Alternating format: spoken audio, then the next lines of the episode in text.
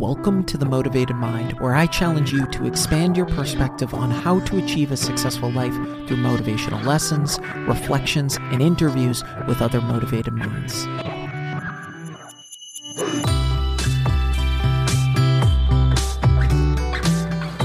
What is up? Welcome to episode 182. Thanks so much for listening. It means so much to me. If I've brought you any value, please be sure to leave a review and hit that subscribe button. Don't be a stranger. Shoot me a DM on Instagram or Facebook. Let me know what you want to hear more of, and please be sure to share the podcast. I'm truly grateful for your support. Thank you.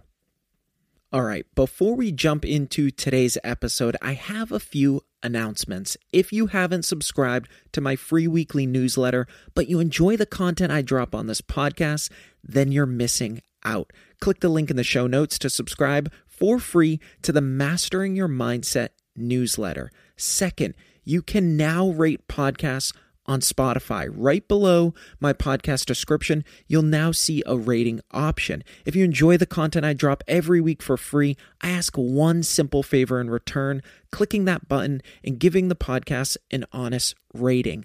Lastly, the biggest piece of news one of the most frequent requests I receive is for more episodes, more content. Well, you ask and I deliver.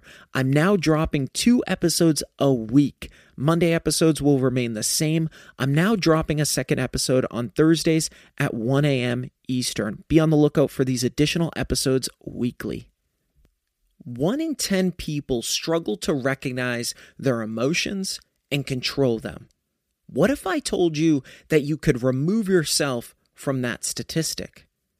How we handle our emotions and how in tune we are to them influences the relationship we have with ourselves and those around us. So, how can we effectively handle our emotions? Number one, recognize your emotions and name them. When we're feeling overwhelmed by emotions, it's easy to get caught in that current, that riptide of emotional turbulence. The key to breaking this overwhelming emotional cycle is to get back to being in our clear headed state. One powerful way to accomplish this is to recognize our emotions and name them. This process allows us to start distancing ourselves. That momentary distancing allows our feet to touch the ground rather than being carried away by the emotions. So let's play this out. Let's say that you just picked up coffee from your favorite coffee shop and you jump back into your car and spill it all over yourself. And this sends you into an emotional spiral, becoming upset at yourself and a flood of other negative emotions. And you feel yourself starting to go into that spiral. Ask yourself, what negative emotions am I noticing? How would I describe the negative emotions? Why am I feeling this way? Now, the idea is to go deeper than our instinctive answers to these questions. Yes, I've just spilled coffee on myself, so of course I'm upset. But what else? Why are you upset that you spilled coffee on yourself? Are you upset because you made a simple mistake? Are you upset because you've made a mess in your car? Are you upset because you're now running late?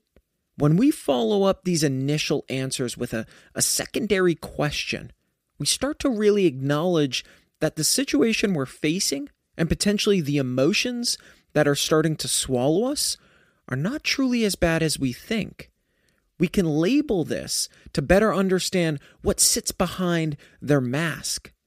Here's the real plus to this tactic naming an emotion enables our prefrontal cortex to notice the emotion, to let it go, or to set it aside. Now, sure, in these moments, depending on the situation, it can be challenging to pause and not fall into these downward spirals. But challenging does not mean impossible. And like anything else, this comes with constant practice. Being able to break those emotional riptides allows us to pause and distance. those two actions can mean a great deal with how we respond moving forward. Pausing allows us to take inventory. Distancing allows us to take another look at a higher elevated level. We experience the opportunity to choose every day. What perspective do you choose? Number two, accept and experience. Sometimes we resist emotions with every cell in our body, burying those sad emotions, burying our frustration, burying emotions of being overwhelmed. This type of behavior only compounds things. Eventually, not addressing the emotions means that they will come up somewhere in some form tomorrow, a year from now, even in a critical situation that calls for our undivided attention, a situation where we need to be at the top of our game. Not addressing emotions can be damaging long term. Emotions, they are not a bad thing. The idea, as I stated in my last point, is to recognize and label them, to elevate and distance, to understand within the moment. This next step allows us to accept, not accepting things from emotions to a situation we may be in, only accelerates the frustration behind that event, meaning the mound under us only gets bigger and bigger and bigger until eventually those things mix together the emotional, the resistance to accepting them, becoming so intolerable that we feel overwhelmed. We give up, we walk away, we break down, or lose sight of what's really occurring. Rather than add to this mixing pot and compounding things, we can learn to accept what is happening that does not mean that we need to like it, that we're excited about it, but we acknowledge that we are in it. That is fact. That is more than half of most people's battles. There are many things that we can control. And sometimes, particular situations, a predicament, might be the piece that we cannot control. Therefore, turning to the things that we can control can be very freeing. They can remove this feeling of not having control, feeling desperate, feeling vulnerable. And so when we grab onto those controllable pieces, we stop this vehicle from going into a tailspin. So, anytime you are experiencing any emotion, ask yourself, what happens when I lean into fully experiencing it? A good example would be suffering. We naturally avoid this, taking flight as quickly and as far away as possible. What if we did the opposite? What if we allowed ourselves to experience it? Suffering heals us, but only if we fully experience it. Identifying these emotions, experiencing these emotions, both combined can be extremely freeing. The opportunity is recognizing which emotions we need to experience more to accept their signaling. Want to make a podcast? Spotify's got a platform that lets you make one super easily, then distribute it everywhere and even earn money all in one place for free. It's called Spotify for Podcasters, and here's how it works. Spotify for Podcasters lets you record and edit podcasts right from your phone or computer. So no matter what your setup is like, you can start creating today. Then you can distribute your podcast to Spotify and everywhere else podcasts are heard. Video podcasts are also available on Spotify. With Spotify for Podcasters, you can earn money in a variety of ways, including ads and podcast subscriptions. And best of all, it's totally free with no catch. Ever since I discovered Spotify for podcasters, I feel like it's allowed me to be more creative because I've been able to simplify the admin aspect of my podcast and focus on developing more valuable and creative content. I highly recommend you give it a try. Download the Spotify for Podcasters app or go to www.spotify.com backslash podcasters to get started. Number three, appreciate and connect. We need to all remember that emotions are signals. They are our body's way of telling us something. Emotions let us know if our needs are getting met or not. Emotions want our attention and respect. So, being able to pull certain pieces of our emotions can be a powerful approach, specifically identifying certain components of our emotions. For example, asking ourselves, what are the good intentions of my suffering parts? Remember, if emotions are signals, we may not understand at first glance what they are trying to tell us. Spending time appreciating this side of our emotions enables us to be more patient with ourselves because we understand that they are not an inconvenience, rather, a vehicle carrying clarity. Creating this perspective as it relates to our emotions allows us to accomplish everything we've discussed thus far. If we struggle to understand this, we rush through those emotions. We run away from them. We ignore them. We bury them. We blame others or specific situation. We struggle to see the value of those emotions, doing a disservice to us and even those around us. Emotions, they are natural, they are normal. So, not appreciating them can be a mistake.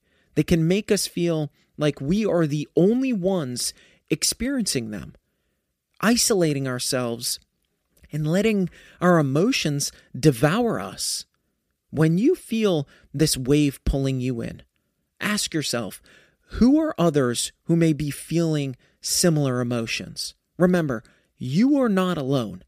In the moment you're suffering, say out loud to yourself, there are other people out there in the world suffering like me. Register with yourself and acknowledge, I am not alone. And then take it a step further. Ask yourself, how can I show my negativity some compassion? Self kindness is normally not a natural first place that our minds and our heart goes. Intentionally picking this path can be very healing. It can help to create a beacon of light at times where it feels like darkness is crowding the room. Start to connect with those emotions on a deeper, more intimate level. Spend time understanding the passengers in that vehicle. Ask yourself, what are the messages of my negative emotions? What's the message? What's the meaning? What needs aren't met? Dig into curiosity. That curiosity allows us to connect to those emotions. Number four, learn and deploy. Because our emotions are signals, we can start to understand and appreciate that there is something to learn behind each one. So it's critical that we don't simply see the emotion. We start to dissect it, to learn from those emotions. By spending the time learning, we can understand how we need to address those particular emotions moving forward. This gives us the ability to handle them in a healthier manner. For example, if you're experiencing negative emotions, dig into what there is to learn from those negative emotions. Is it only negative, or is it protecting you from something? Is it unmet needs?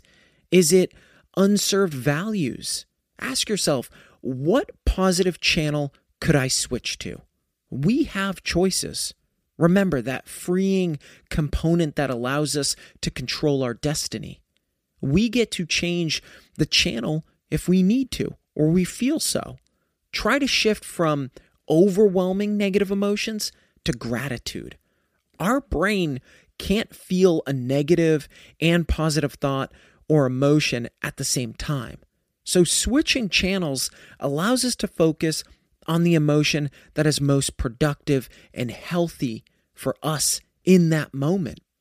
Here's the, the powerful piece to all of this when we understand how to navigate our emotions, it allows us to communicate with ourselves better, which creates a better relationship with ourselves. It creates a healthier environment. And all of this internally allows us to communicate more effectively to others. And that means that others can support us better through some of those emotions. That means that others can clearly understand our perspective, which means that internally and externally, we can facilitate healthier relationships. Thanks for listening to The Motivated Mind with your host, Scott Lynch. I hope you enjoyed my deep dive into how to effectively handle your emotions. If you enjoyed this episode and you'd like to help support the podcast, please share it with others, post about it on social media, or leave a rating and review. To catch all the latest from me, you can follow me on Instagram at the motivated underscore mind and on Facebook at the motivated mind podcast. Don't forget to join me next week for another episode. I love you all, and thanks so much for listening.